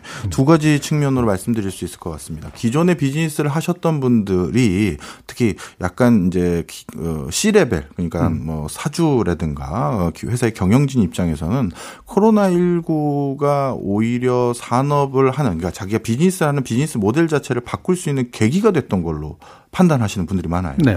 예를 들어서 어 자기가 어떤 중견기업, 중소기업 중에서 견실한 중소 기업까지 올라가는 그 과정에서 지방에 있었던 수많은 매장이나 점포들이 어떻게 보면 판매망이 돼서 여기까지 올라왔는데 그런데 어느 순간 세상이 바뀌어서 이제 그런 오프라인 지방 매장이나 지점들은 큰 효과가 없고 예. 오히려 그 플랫폼에서 또는 온라인 쇼핑몰에서 훨씬 더 많은 매출이 일어나고 있는 상황이지만 어, 고용, 우리나라는 고용 안전성이 좋잖아요. 그러다 보니까 그분들을 함부로 해고하지도 못하고 그냥 홀드하고 있었던 많은 어떤 회사들이 있었습니다. 음. 그런데 그런 회사들이 정말 이번 코로나19는 그분들에게는 좋은 핑계가 된 거죠. 음. 아, 이런 상황 때문에 지방에 있는 그 수많은 지점들을 내가 유지할 수 없게 됐고, 그래서 폐쇄한다. 그러면서 많은 분들을 일순간 서비스 업종에서 특히 내보낼 수 있는 기회가 됐던 거거든요. 그리고 나서 코로나19가 어느 정도 진정되고 나서 다시 사회적 거리두기 완화했었을 때 그분들이 그럼 회사로 다시 돌아왔느냐? 아닙니다. 우리 여기 두 분도 아시잖아요. 우리가 즐겨가던 식당에 예전에 그 아주머니들이 서빙 받던 것들이 이제 그분들 없고 그 입구에 뭐 서 있잖아요. 그 키오스크 같은 거. 키오스크 있고. 그래서 어떤 업종은요. 이번이 탈고용으로 전환할 수 있는 제일 절호의 대의 명분이 되어줬던 걸로 생각이 들고요. 예. 그게 하나 되게 안타까운 부분이고요. 또 한 가지 부분은 항상 불황이 불황인 시점에 신산업이 태동됩니다. 음. 어, 우리 에, 코로나19 직전까지만 해도 전 세계에서 가장 뜨거운 산업 중에 하나가 쉐일 혁명이었는데 그 쉐일 혁명의 원천 기술은 1990년대 후반에 개발이 됐었지만 그거를 산업화하고 그 사업화하는 데는 투자를 안 했었어요. 왜냐하면 너무 많은 돈이 들어가는데 자칫 잘못하면 큰 낭패를 볼 수 있잖아요. 그런데 언제 사업화의 시도가 됐느냐? 2007년, 2008년 글로벌 금융위기 때 금리가 제로로 떨어지고 대규모 유동성이 공급되니까 이젠 돈을 안 갖다 쓰는 게 이상한 거거든요. 그럴 때, 야, 우리 10년 전에 개발했던 그 쉐일 시추 기술을 음. 한번 사업화해 보자. 그때 대규모 투자가 들어갔고 그 투자의 씨앗이 10년도에 만 개를 해서 2018년도에 미국이 전 세계 1등 산유국이 되는 혁, 혁신으로 이제 이루어졌잖아요. 이번 코로나19도 똑같은 일이 일어나기 시작했습니다. 이번 코로나19 때 제로금리 그리고 수많은 유동성이 공급된 걸 바탕으로 어차피 정해져 있던 미래를 앞당겨 보자. 그걸 우리 쪽으로 바꿔보자라고 해서 대규모 투자가 감행됐고요. 그래서 지금 자동차는 전기 자동차가 정말 화두가 됐고 그다음에 에너지 파트에서는 신재생 에너지가 큰 화두가 됐고 이런 것들이 아마 이제 코로나19 이후 산업 구조 전반의 새로운 어떤 산업의 싹 이게 어느 나라에서 지금 가져가는지 여기에 대해서 국가별로 또 경합을 벌이고 있는 상황입니다. 네. 자, 그러면 이 부분을 아, 결국에는 사실은 이후에 재성장이 이루어지더라도 특정 업종이나 특정, 이를테면 A하고 연관됐거나 비대면과 연관됐거나 뭐 이런 것들하고의 이제 4차 산업혁명이 본격화되는 그런 거로 갈 테고 그것의 대표적인 형태는 고용 없는 성장이 될 가능성이 상당히 높을 텐데 네. 개인이 그러면 이제 어떤 일들을 해야 되느냐 참 고민스럽잖아요. 투자의 관점에서건 어떤 노동의 관점에서건 간에.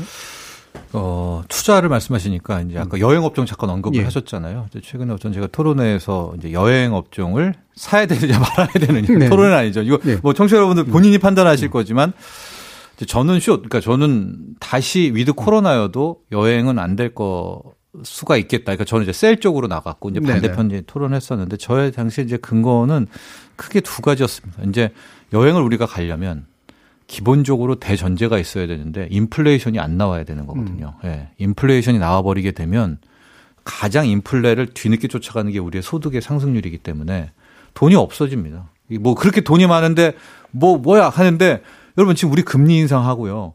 조금씩 조금씩 이제 돈 줄이 그러니까 위드 코, 코로나 때문에 돈을 못 줄였지 위드 코로나면 돈 줄일 수밖에 없어요. 이게 자연스럽게 인플레가 나오기 때문이거든요. 네. 네. 그러면 지금이야 막 여행 가고 싶지만 만에 하나 내 주식의 계좌, 내 부동산 집값 뭐 내 코인 가격이 떨어졌고 내가 갑자기 직장에서 오히려 코로나 때는 어뭐 힘내 힘내 이러다가 갑자기 막 진지한 표정 짓고 이러면 저는 더 여유가 없을 네. 거라고 이렇게 보는 판단이었었고 제가 두 번째에서 인플레이션의 지금 근거가 국제 유가라는 거 탄소 중립을 네. 얘기를 네. 하는 거거든요. 이게 무슨 얘기냐면 실은 인플레이션을 막을 방법은 하나 있습니다. 그건 탄소 중립의 시기를 완전히 늦춰버리는 거야. 음. 그래서 미국이 아까 쉐일 혁명 얘기하셨는데 쉐일을 갖다 들이부어서 유가가 지금 한 뭐 배럴당 70달러, 72달러를 한 20달러로 한 10달러로 떨어뜨리면은 또 인플레는 완전 해결되는 거거든요. 깔끔하게 해결이 돼요. 근데 제가 또 공격스럽게 느꼈다라는 게 지금 탄소 중립이어가지고 그 미국 같은 경우엔 땅덩이로 200년, 300년 쓸 수 있는 쉐일을 안 파요, 바이든은. 그러니까 왜 탄소 중립으로 가야 되니까. 그러니까 인플레를 스스로 자초하고 있는 거거든요. 그렇게 왜 그럼 인플레냐? 유가 원유가 더 부족해지니까 하게 되고 지금 우리의 대체 에너지라고 있는 태양광 이런 쪽은 아직은 비싼 에너지입니다. 나중에 싸지겠죠. 엄청 네, 네. 싸지겠지만 이런 과도기 속에서 우리는 물가 상승을 고스란히 맞을 수밖에 없다. 그렇다면 우리가 다시 위드 코로나로 출발했을 때 아, 이 업종은 코로나 때 힘들었기 때문에 이제는 수혜야. 어, 이런 어떤 음. A to B의 그런 단편적 사고는 절대 위험하지 않을까. 네. 차라리 차라리 그냥 국제유가 앞으로 더 오를 거다 아니면 뭐 대체 에너지 막 이런 음. 업종에 그냥 그런 거에 그냥 철강 뭐 이런 거가 오히려 인플레이션 헤지로 낫다. 그러니까 투자 쪽입니다. 저희 뭐 네. 여러분들 투자는 본인이 판단하시고요. 이런 견해를 갖고 있습니다. 네. 네. 그러니까 이른바 이제 지금 현 잠시 hold 상태에 있거나 어려운 상태에 있는 대다수의 산업이나 업종이 아까 얘기하셨던 V자 반등 내지 U자 반등은 없을 거다. 네. 일부에게 있어서 지금 이미 잘 나가고 있는 것들에게서 뭔가 또 다른 어떤 기회는 생길지 몰라도. 네. 자, 개인의 어떤 측면 또 보세요? 정 교수님. 아, 저는 뭐, 왜 이렇게 추석 때 어려운, 우울한 주제를 다들 잡으신 거예요. 아, 제가 학생들에게 그 지난 학기 종강할 예. 때 이렇게 표현을 한 적이 있습니다. 어, 코로나 이전의 세상은 안 돌아올 것 같다. 네. 그렇다면 어, 지금 앞으로 우리가 준비해야 될 건 어, 이후에 변화된 세상을 내가 빠르게 대비하고 거기에 미리 가 있어야지 뭔가 아니야 다시 돌아오겠지라고 했다가는 큰 경제적 낭패를 볼 것 같다라고 말을 한 적이 있습니다. 대표적으로 제가 요즘 가장 많이 회의에 참석하고 있는 것 중에 하나가 자동차 분야예요. 우리나라 제조업 일자리의 10개 중 하나는 자동차 관련입니다. 네. 그런데 이렇게 빠른 속도로 전기차로 전환이 되고 나면 우리 흔히 말하는 그 자동차 벤더 회사들 1차 벤더, 2차 벤더, 3차 벤더에 종사했던 그 많은 분들은 이제 더 이상 그 많은 부품이 필요가 없거든요. 네. 자동차는 유연기 예, 화석연료 기반의 자동차는 어 부품이 2만 개 가까이 필요하지만 전기 자동차는 15,000개 내외의 부품만 있으면 되거든요. 그러면 그 수많은 그 화석연료를 기반한 부품을 만드는 회사에 근무했던 그분들이 과거에는 나는 1차 밴더에 근무를 했다가 여기서 퇴직할 때거나 나이가 많이 들면 2차 밴더에 또 작은 조금 더 작은 회사로 가서 이직해서 높은 자리를 하거나 이렇게 계속 고용을 연이어갈 수가 있었던 경로가 있었었는데 그게 완전히 단절돼 버리는 거고요. 그 속도와 그 시기가 굉장히 앞당겨지고 있습니다. 그래서 이, 이것을 국가 차원에서도 많은 것들을 좀 도와줘야겠지만 음. 어, 제가 좀 오늘 추석 때 좀 이런 표현은 그렇습니다만 가난 누가 경제적으로 어려워졌을 때 그 피해의 가장 큰 당사자는 개인이거든요. 네. 국가가 만약 대비가 그때까지 안 돼 있었을 때 고스란히 모든 피해를 내가 입으면 안 되니 저는 정말 우리 스스로도 변화된 세상에 빠르게 적응할 수 있는 전략 전술을 갖춰야 될 것 같아요. 네. 개인이 뭔가 주머니를 차고 있어야 된다 말씀이신데. 네, 뭐래도 해야 예. 된다는. 예. 예. 뭐래도 해야 된다. 뭘 할까요? 우리 정철진 의원님의 아까 그 종목 뭐였죠? 저는 만약에 아뭐 진짜 저는 한다면은 예. 농장을 좀 하고 싶어요. 농장을. 예, 예. 예. 농장을 오히려. 음. 오히려 농장을 음. 하고 싶어. 뭐다뭐 경제 전문가분들, 미래학자분들이 음. 걱정하는 포인트가 있겠지만은 저는 물가 상승이거든요. 네, 네. 네 네. 인플레이션은 음. 뭐 세계 금융 대통령이라고 하는 제롬 파월 연전 연방준비제 의장은 음. 매일 일시적이다. 그러니까 이거는 음. 연말이면은 확 떨어진다. 물가 상승이 확 떨어진다라고 하는데 저는 안 믿거든요. 이게 제가 봐도 이게 물가가 떨어지려는 가능성은 거의 거의 0에 가깝습니다. 네. 네. 게다가 이 탄소 중립이 지금 이 속도로 가게 되면은 석유는 더 안 쓸 텐데 우리가 이런 생각을 하죠. 아, 이제 석유를 안 쓰니까 석유값이 떨어지겠거니. 그렇지가 않습니다. 오히려 석유값이 비싸야 우리가 내연기관차 안 타고 네, 전기차 네. 타는 거거든요. 하고 죽기 전에 마지막 그 원자재 발악들이 있어요. 음. 그렇게 되면 이제 인플레는 하늘을 치솟게 될 텐데 그 인플레를 뭘로 막지? 근데 저도 못 막을 것 같고요. 음. 천억대 부자인 그분도 못 막을 것 같아요. 하고 이거는 그러니까 이 인플레라는 만약에 리스크가 왔을 때는 이거를 뭘로 피해 갈까에 대한 고민이 그건 정말 돈 많다고 누구는 피해가고 그런 단계의 인플레이션은 아닐 것 같아서 음. 어, 아마 청취자분들 중에는 더 뛰어나신 분들이 있을 텐데 제가 던지고 싶은 화두는 물가 상승인데 그 물가 상승이 전통적인 물가 상승이 이때는 지금까지 인플레가 왔을 때 우리가 음식값이 뭐 비싸봤자 뭐뭐 뭐 그랬지 않습니까? 예. 근데 저는 의식주에서의 진짜 완전 전통적 인플레도 이번에 가능할 수가 있다. 그래서 그런 대비 차원에서 제가 아까 농장을 하고 싶다는 얘기는 한 거는 할 수는 없죠, 제가. 근데 뭐 능력도 안 되고요. 예. 네. 그러나 어, 그런 대비들이 분명히 필요할 음. 것 같고 그런 차원에서 제가 늘 투자 지표 하나를 말씀드린 게 국제 유가입니다. 예. 예. 국제 유가를 매일 아침 일어나서 확인하셔서 WTI 뭐 기준으로 배럴당 이게 80달러, 뭐 88달러 이 정도 선을 넘어서는 순간은 진짜 이젠 100달러 이상으로 음. 가고요. 유가가 오르면 소비자 물가 상승률 당연히 따라서 오르게 될 것 같고 여기에 전 세계적인 위드 코로나가 오면 이제 그런 거잖아요. 쉽게 말해서 이제 만 원짜리를 팔았던 사장님들도 이제 장사 시작하는데 뭐 만 이천 원, 만 삼천 원 이제 따라잡아야 되잖아요. 2년치를. 그럼 전방위적인 물가 상승. 그랬을 때는 그걸 잡으려고 뒤늦게 금리 인상을 하거든요. 근데 우리의 많은 착각이 금리 인상을 하면 물가를 잡을 수 있다는 착각을 하는데 그건 완전히 틀린 겁니다. 과거 네. 경험상 물가가 올랐기 때문에 금리 인상을 한 늘 후추종을 하는 거거든요. 음. 근데 금리가 오르면 뭐 너무나 여러분도 많이 들으셨겠지만은 1800조에 달하는 가계 부채, 840조 개인 사업자 부채, 뭐 이런 것들의 예. 폭발. 예.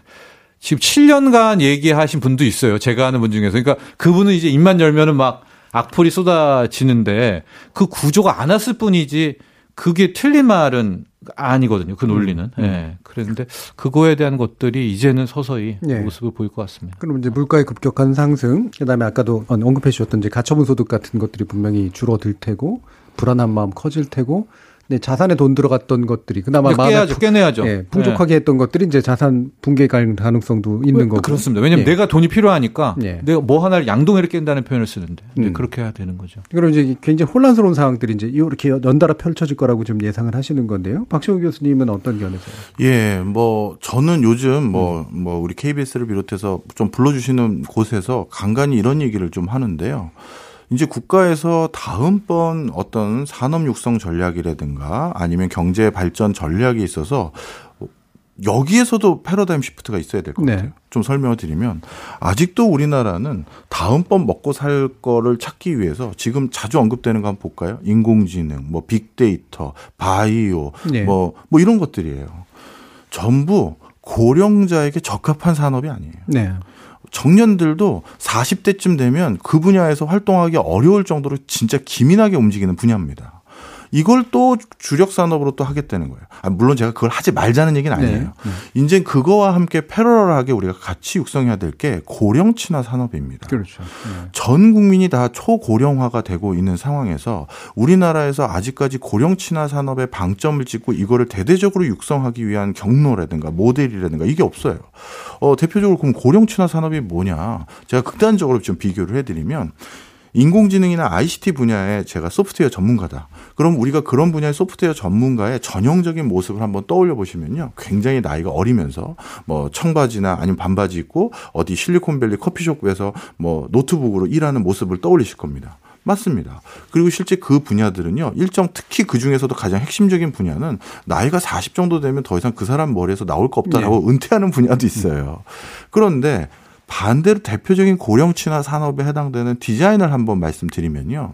우리가 다 알 법한 디자이너로 말씀드리면 조르지오 아르마니 이탈리아의 그 디자이너시죠. 1930년대생인데 아직도 생존해 계실 뿐만 아니라 아직도 현역이세요. 네. 오히려 그분이 어디에서 디자인했다는 소리를 들으면 오 그게 그분 거야 하면서 더 큰 부가가치를 인정받죠. 그리고 우리 미국의 뭐 또 패션 디자이너인 랄프 로렌 그분도 폴로라는 브랜드 만들고 아직까지 활동하시지만 그분도 1930년대생이에요. ICT 분야, 인공지능 분야, 빅데이터 분야에서 1930년대생이 현역으로 활동한다? 상상할 수 없는 일입니다. 자, 그런데 우리나라가 인재 필요한 주력 산업군들은 이런 디자인 또는 아까 말씀하셨던 농업 또는 소부장 이렇게 고령자들이 오히려 역량을 더 발휘하거나 고령화돼서도 전혀 문제가 없는 이런 업종들을 네. 자꾸 발굴하고 육성해야 되는데 제가 어떠한 정부 관료들이나 아니면 뭐 정책 입안자들 아니면 리더십을 꿈꾸시는 분들 중에서 그런 얘기를 많이 못 들어보게 돼요. 네, 네. 뭐 그런 게 일종의 creative industry 같은 건데 사실 그것도 나이 드신 분 중에 일부만 가능한 거 있어서 뭐 그럴 수도 있죠. 네. 예를 들면 이제 뭐 실버 산업 같은 경우도 실버 산업도 이제 그 고령층을 위한 산업이지만 고령층이 또 고령층을 서비스하는 산업 같은 거뭐 그렇죠. 것들도 충분히 맞네요. 있고. 예. 그렇죠. 예. 자, 그러면 아, 그러니까 뭐 개인들이야 이제 또 열심히들 노력하고 기업들도 나름의 방식으로 생존을 노력해야겠지만 되게 중요한 포인트 중에 하나는 정부가 과연 어디까지 무슨 일을 할 수 있는가 사실 이 부분인 것 같은데 산업 육성도 있을 테고 그다음에 위험을 대비해서 어떻게 소득을 나눠줄 것인가의 문제도 있을 테고 개개인들이 그런 경제 위기에 대응하도록 하기 위한 어떤 일정한 어, 뭐랄까, 이렇게, 어, 저장고 같은 거, 이런 것들 을 언제쯤 마련해서 어떻게 풀 것이냐, 이런 것들도 좀 있을 텐데, 자, 마지막으로 그러면 우리 정부가 그럴 만한 능력이나 역량이 된다고 보신지 우리 K의 조건이 지금까지 선진국이 됐다고는 하는데 거기에 대한 판단과 함께 어떤 것들을 조언해 주고 싶으신지 한번 들어보도록 할게요. 저는 그냥 딱 하나면 빚입니다. 빚. 빚. 네. 음. 지금 고승범 금융위원장이 또 강력하게 뭐 가계부채 대출 뭐 하면서 대출 규제도 하고 반론도 어마어마하게 뭐 나오고 있고 미리 이거 사다리 끊어치기냐라는 이야기들도 함께 나오고 있는데요. 어 저는 결과적으로 지금 우리에게 필요한 것이 뭘까? 음. 투자할까? 뭐 그런 거 아닌 것 같거든요. 이제 빚 폭탄에 어, 터졌을 때 나는 어떻게 피할까? 네. 또 내가 나도 지금 저도 빚폭탄이 다 있잖아요. 예. 네. 이걸 어떻게 지금 쪼개서 어, 대처를 해야 되는가? 그러니까 당연히 국가 차원에서도 가계 부채라는 것이 가장 가장 두려워해야 될 문제인 거고요. 네. 개인 사업, 이 사업자 부채도 이것도 840조도 부실하는 이게 월등히 많습니다. 이게, 이거는 제가 보기에 840조 중에 이미, 이미 지금 이자를 안 받고 있어서 연체율이 안 잡히는 거죠. 위드 코로나와 함께 이게 터지기 시작하면은 진짜, 어, 걷잡을 수가 없다고 봅니다. 2002년 우리 월드컵 때 제가 LG 카드라는 카드채 사건. 그, 그 회사 하나 망했을 때도 이게 사회가 완전히 막 정말 안타까운 사연들 많았었거든요. 네. 막 젊은 여대생들이 뭐 어떻게 되고 이런 사건. 근데 지금 이 빚은 상상도 못할 빚입니다. 그래서 정부가 빚 이거 하나 하고 음. 어떻게 하면 빨리 빚을 좀 갚아나가게 하는지. 예. 예. 또 다짜고짜 또 줄이는 것보다는 숨통을 좀 트이면서 하는 방법. 이게 네. 여기에 구체적인 디테일은 뭐 제가 여기서 재현할 수는 없겠지만은 음. 화두를 삼는다면 저는 부채 관리, 빚 관리가 1순위 추석 이후에 뭐 1순위라고 저는 보고 있습니다. 음, 예. 정부가 해야 될 일 부채 네. 관리다라는 말씀 주셨어요. 자, 박정훈 교수님. 예. 정부 쪽 역, 역할과 뭐 의미를 말씀해 주셨으니까 저는 민간 쪽을 예. 말씀을 드리면 우리나라는 전 세계 많은 그 경제학자들이 가장 불허한 걸 하나 가지고 있습니다. 바로 산업의 다양성입니다. 음, 음. 어, 반도체 만드는 회사도 있고 보일러 만드는 회사도 있고 화장품 만드는 회사도 있고 과자 만드는 회사도 있고 뭐 별의별 게 다 있어요. 그러다 보니까 어떤 한 번 큰 사이클이 돌거나 새로운 경제적 변곡점이 생기고 나면 그 변곡점 때문에 원래 주력 산업이 휘청하더라도 새로운 산업이 치고 나가면서 우리나라에 여기까지 온 거예요. 우리나라의 역대 정권 중에서 화장품을 주력 산업으로 삼았던 적은 한 번도 없습니다. 그런데 저 한켠에서 화장품 하다가 보니까 한류 열풍 타고 이렇게 되는 거거든요. 자, 아직까지는 뭐 지금 자꾸 훼손되긴 합니다만 아직까지는 우리 산업의 전반적인 상황이 굉장히 다양성을 확보하고 있어요. 그래서 저는 이 다양성을 바탕으로 코로나 19가 어느 정도 저 진행되고 난 뒤에 새로이 변화될 산업군 속에서 자동, 전기 자동차든 자율주행 자동차든 아니면 신재생 음. 에너지 속에서 다양한 새로운 산업이 다시 파생될 텐데 그때 그 파생되는 산업에 바로 치고 들어갈 수 있는 우린 기반이 다 있습니다. 네. 저는 그래서 그런 기반들을 잘 활용해서 이 고비도 좀 잘 넘어갔기를 간절히 바라는 마음 있습니다. 예, 지금 이제 정부는 일단 이제 부채 관리에 최대한 신경 써야 된다. 그 다음에 이제 박정훈 교수님 같은 경우는 민간의 경우에는 어, 상당한 이제 그 산업의 다양성이라든가 하는 것이 있기 때문에 이 다양성의 역동성을 어떻게 이제 되살려낼 것인가 이 부분에 또 신경을 써야 된다라고 한 말씀씩 쭉 주셨는데요. 자, 그러면, 음, 개인 내 관점에서 보든 또는 기업의 관점에서 정부의 관점에서 보든 간에 이거를 한 사람이 하나가 다 풀어낼 수는 없을 거 아니에요. 어떤 것들이 맞아떨어지면 그래도 비교적 충격 없이 좀 해나갈 수 있을까? 그나마라도 좀 나은 신호는 뭐가 있을까? 한번 또 더 들어보도록 할까요? 그 빚을 왜 졌는지를 봐야 되겠죠. 예. 만약 부채 관리 차원에서 본다면 음. 그 빚이 부동산 때문이든 주식 때문이든 생활이 힘들어서든 그런 것들의 고리를 정부가 다 알을 수는 그렇죠. 없거든요. 예. 그러니까 개인 차원에서는 이건 정말 그야말로 개인이 풀어가야 될 문제입니다. 그러니까 어떤 분은 뭐 부동산에 너무 많은 빚이 있는 분도 계시겠고요. 사업하다가 빚을 많이 졌던 분도 계시겠고요. 뭐 주식에 지금 코인에 뭐 이렇게 각자의 그 빚들의 약점이 있을 겁니다. 근데 어 저는 희망회로 우리가 돌린다고 하잖아요. 근데 지금은 그 회로를 돌릴 때는 희망 회로는 다 네, 타버렸죠. 네, 희망 회로를 돌릴 때는 아닌 것 같고 네. 아, 냉철하게 뭐 이제 금리가 오르면 나는 내가 원리금은 얼마를 내야 되지? 그러면 네. 내 원리금은 어떻게 내가 갚아내지? 라든가 이런 시뮬레이션 차원이 필요하다고 보고요. 그런 서비스를 어 좀 금융기관이 해줘야 된다고 봅니다. 이제는. 음. 네, 왜냐하면 지금 개인이 그거 하려면 막 재무 설계사 또 뭐 뭐 이렇게 해야 되는 거 아니겠습니까? 이런 차원을 좀 어, 저는 좀 기존 금융권에서 좀 해야 될 때다. 이게 진짜 걷잡을 수가 없을 것 같거든요. 위드 코로나와 함께 시작이 된다면은. 예. 네. 그런 서비스도 많이 좀 줘야 되지 않을까 이렇게 보고 있고 개인의 선택이기는 하지만은요. 저는 빚 관리, 부채 관리를 이제 정말 개인이 발벗고 나서야 된다 이렇게 예, 그러니까 개인도 어, 경각심을 가져야 되지만 정부 그다음에 이 금융 당국이나 네. 또는 금융 기관 스스로도 어, 어떤 시뮬레이션을 통해서 개개인들이 위험도를 줄여줄 것이냐 네. 이 부분에 대해서 좀 협력적인 노력을 할 필요가 있다라는 말씀 주셨네요. 박정우 교수님. 예, 뭐 제, 가 감히 뭐 많은 분들에게 훈계들을 두르려는 의도는 아니고요. 예. 뭐 좀 이렇게 말씀드리고 싶습니다. 드라마의 남자 주인공을 보면 그새그 그 시대에 사람들의 어떤 여러 가지 시각들과 가치 판단을 좀 느낄 수가 있습니다. 음. 1980년대, 90년대 드라마 남자 주인공은 뭐 어렵게 고생해서 고시 패스를 한다든가 신입사원부터 해서 승승장구해서 나중에 이제 뭐 대기업 임원이 된다든가 이런 모습들이 남자 주인공에 많이 그려졌었고요. 그다음에 90년대 후반 2000년대까지만 하면 이제 어떻게 되냐면 뭐 실장님 하면서 굉장히 젊은 부호의 자제분이 이제 등장을 하죠. 음. 근데 요즘 보면 드라마의 남자 주인공이 이런 엄청난 갑부집 아들도 아니고 어떤 슈퍼 히어로적인 능력이 음. 있어서 어, 이렇게 그 불굴의 의지로 뚫고 일어서는 것도 아니고 그냥 일상의 소소함을 즐기는 모습들이 많이 등장합니다. 네. 저는 그런 모습들이 현실에도 이제 좀 투영됐으면 좋겠어요. 무슨 얘기냐? 너무 급해요. 예를 들어서 내 어떻게 보면 직장 생활이나 그 가게를 운영해서 좀 앞이 안 보이다 보니까 코인으로 내가 한 방에, 음. 주식으로 한 방에. 사실 한 방이라는 거 자칫 잘못하면 한 방에 또 주저앉을 수도 있는 거지 않습니까?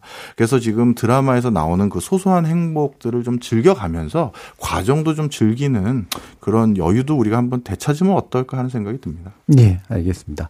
자, 오늘 추석 특집으로 준비한 KBS 열린 토론. 그럼 이것으로 모두 논의를 마, 무리할까 하는데요. 오늘 토론 함께 해 주신 박정호 명지대 특임 교수 그리고 정철진 경제평론가 두 분 모두 수고하셨습니다. 감사합니다. 감사합니다. 감사합니다.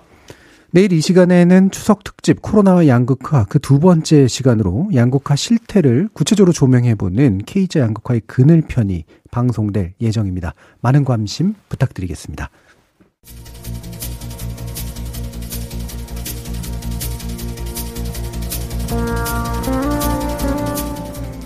모름지기 추석은 우리 민족 최대의 명절이고 풍성함을 누리는 시기이기도 합니다. 하지만 오늘 이야기 나오는 것들을 생각해 보면 많은 우울감, 그 다음에 더 큰 좌절감이 찾아들지 않을까 우려되기도 하는데요. 사실 다수의 패배가 예정돼 있는 무한 경쟁으로 몰려가기보다는 정부, 개인, 기업 그리고 각 경제 주체들의 조율된 노력을 통해서 질서 있게 퇴각할 부분, 그리고 질서 있게 진전할 부분, 그리고 재배치되어야 될 자원에 대해서 한 번 더 깊은 논의를 마련한 기회가 아닌가 싶습니다. 다가오는 대선 바로 논의돼야 될 게 이것이 아닐까 싶은데요. 참여해주신 시민동객 여러분 정말 감사합니다. 지금까지 KBS 열린 토론 정준이었습니다.